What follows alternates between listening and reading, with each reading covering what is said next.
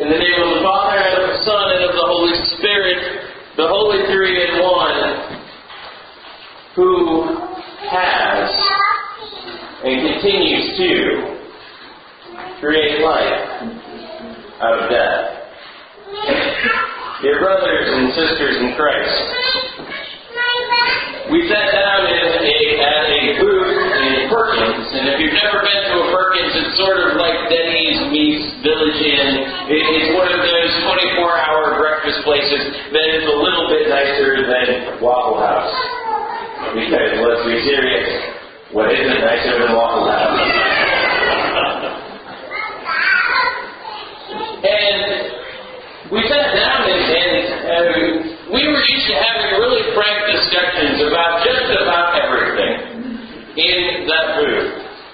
We would get our breakfast and we would get our coffee and we would sit there and we talk.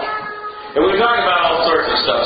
Stuff that the people in the booths around us probably, uh, it made them blush a little bit. The uh, degree of clarity and brazenness that we would talk about these subjects with. I mean, we would sit there and, and we would talk about things that, well, probably people don't talk about. At least as clearly as what we were. We would talk about drugs. We would talk at length about sex. We would talk about politics. We would talk about religion. And we would sit there and we would talk about these things in a way that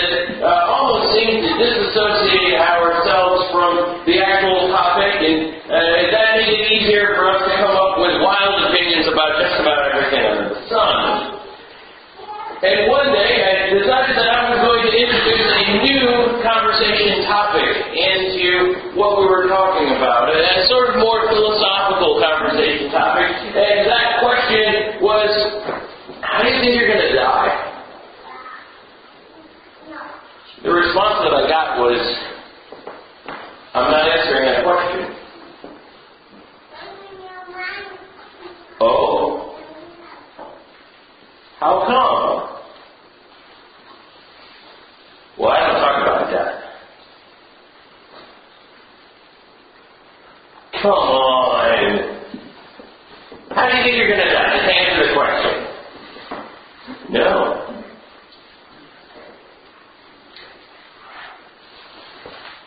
Are you just putting me on to answer the question? It's an easy question. How do you think you're going to die? That doesn't mean that you're going to die in that way. Just how do you think it's going to happen? Is it going to be cancer? Are you going to be hit with a bus? What is it? I'm not answering the question. Finally, I got the hint, I guess. And we stopped talking and we started talking about something else.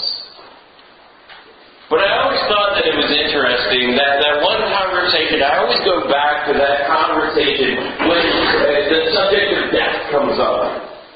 Because the subject of death is something that uh, we're not very comfortable talking about.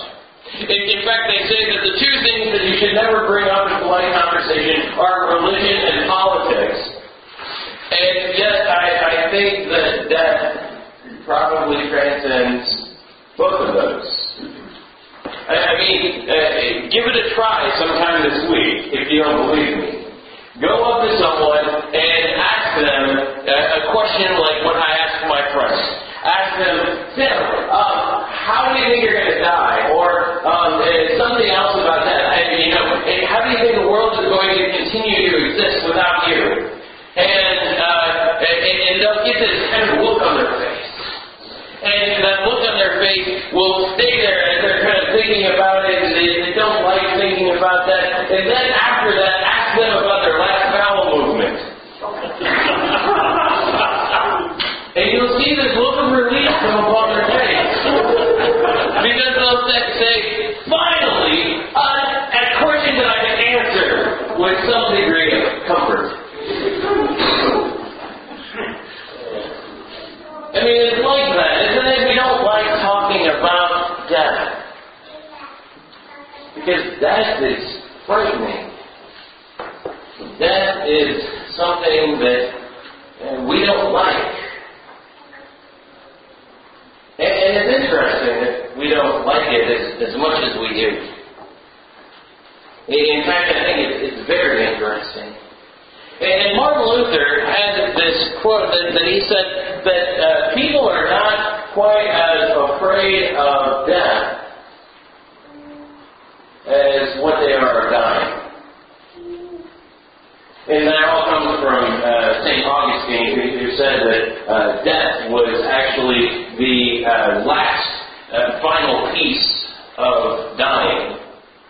That death was actually the end of a, an existence of suffering. And that death was actually this thing that was sort of, well, it was okay. I mean, we, we rarely go up to a coffin and say, Wow, they look like they're really suffering there. But we do say that about people that are suffering while they're alive. And so it's this weird thing, this this death and this dying and the the fear that goes along with it and uh, we, we sort of uh, almost treat it like, uh, sort of Uh, the theologian Arthur C. McGill says that, um, that, that death for most Americans is probably uh, a better picture of who God is in their minds than what God actually is. And he says that, that we, we do all sorts of interesting things with death that uh, sort, sort of make, make it look like a deity in a way. We deify death. And he says that we do that in, in a few different ways. He says, first of all, we, we don't really like to talk about death outrightly. He says that that's, that's a lot like what you would do if you were a devout Jew, and you came, came across the name of God, Yahweh. And, and you would look at that word, and you would know what that word said, and you would know even how to pronounce that word, but you would not say that word out loud. Instead, you would say Adonai, you would say Lord. And if you were reading along with your finger, if you were about here, you would actually skip your finger over to not hit that name. And Arthur C. McGill says that that is a lot like how we treat death. And he says that we treat death like a deity also in, in terms of how we, we talk about death in our culture. We talk about death in our culture by means of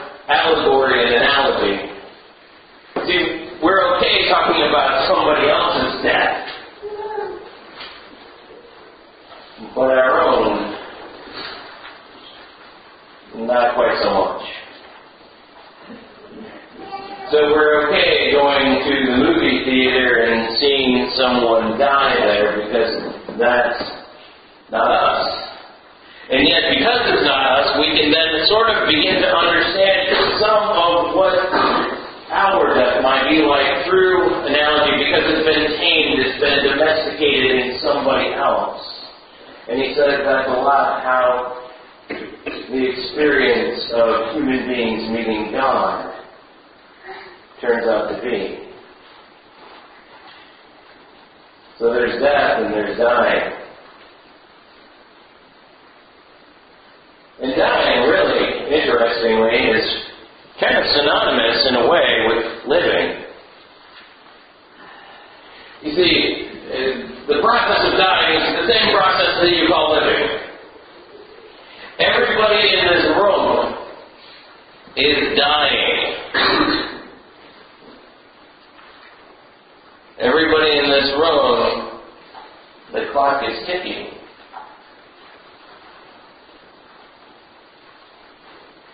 And what we have to decide upon is how that happens. We have to decide how we die. That's what our lot is in life. Is to decide really how we are expending ourselves. And what that makes us at the end of our day, at the end of our lives.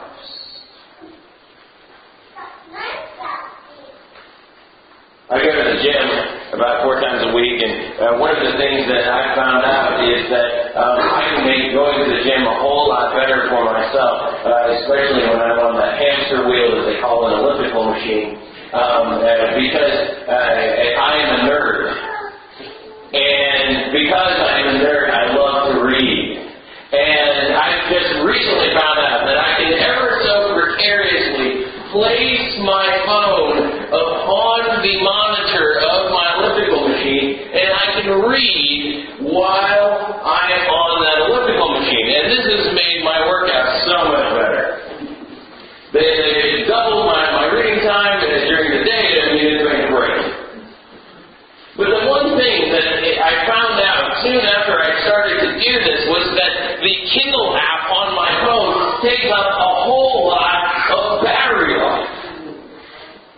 That I can go to the gym with a hundred percent, and I, if I'm there for an hour, I'll come back with less than fifty.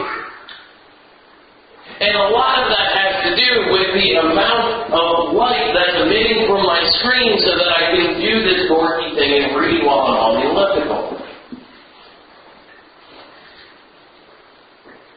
But I'm not really worried about that. Because I go home. And when I go home, I plug my phone in. And usually by the time I'm ready to come here to do some work, I've got my battery life back up to a reasonable range of the 80s and 90s. Well, that's sort of Christianity. That's sort of what we say that we are believing when we come here. Is that we believe that we will be recharged. We believe that our life can trickle out from us in significant ways or insignificant ways. But then we will be recharged. And so the decision is actually whether you want your life to be known for how much time you spent with the Kindle app versus how many, how much of your life you want spent with Flappy Bird. if you don't know Flappy Bird, just Google it and find out. Think Angry Birds, but better.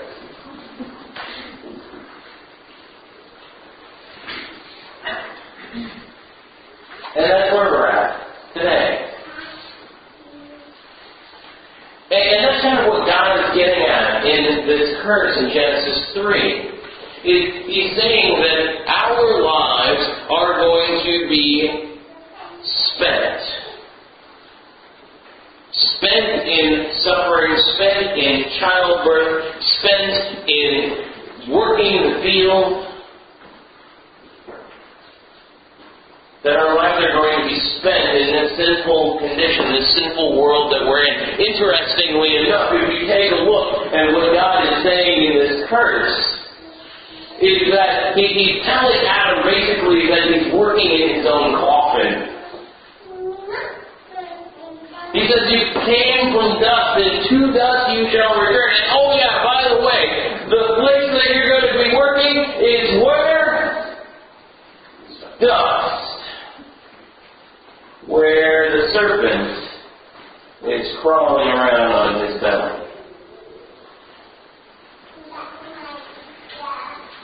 That's what life is for us. It's a life of dying. It's a life of living. And really our only decision comes down to how we're going to spend that life. Do we spend that life loving ourselves? Or do we spend that life loving God, loving His church, loving His Word?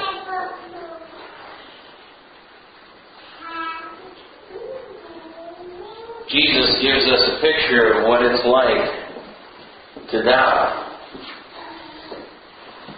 in a way that is utterly significant. Jesus comes to this world, is born into a mortal existence, just like all of us are. And he knows it's a mortal existence because he knows that at the end of his life there stands a cross. And so he says, I'm going to spend my entire dying for humanity. From the moment that he's born to the moment that the wise men arrive, to the moment that he's baptized in the River Jordan, to when he's preaching, to when he's talking to his disciples, to when he's being whipped, to when he is crucified and dies. You see, maybe we, we can disagree with Luther for just a little bit. I think that's okay. If not, we'll find out. but there is actually something to die.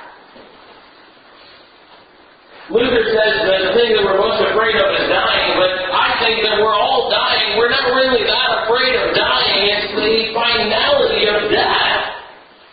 We'd be okay spending ourselves over and over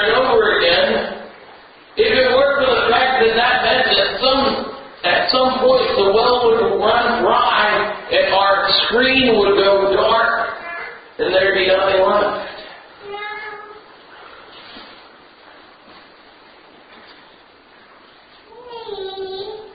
And that's where Jesus steps in and says, Die. He uses this language, it's kind of disconcerting. Throughout all of Scripture, he uses, this language about dying. Take up your cross and follow me, which is all about death. Give your life. And then later on, Paul sort of elucidates that through the work of the Holy Spirit, saying, when you're baptized, you're actually being baptized into his death. So there's a lot of death happening in, in Christianity, but that's okay. And the reason that that's okay is because we have new life.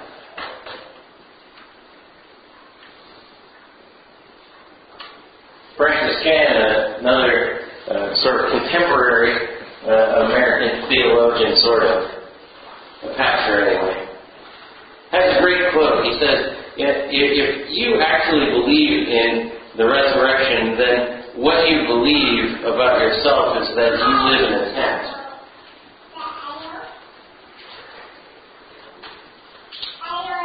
And if you live in a tent, you're okay with that tent finally being ruined.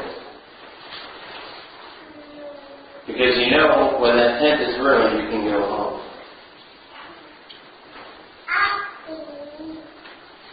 This Lent, I challenge you to think about your life in terms of expenditure, in terms of what you're able to give to a world that needs you to give it something. Even if that thing that you're giving to the world is a simple finger pointed to the cross, saying, I'm not afraid of dying anymore. Because I know what He's done for me. Amen.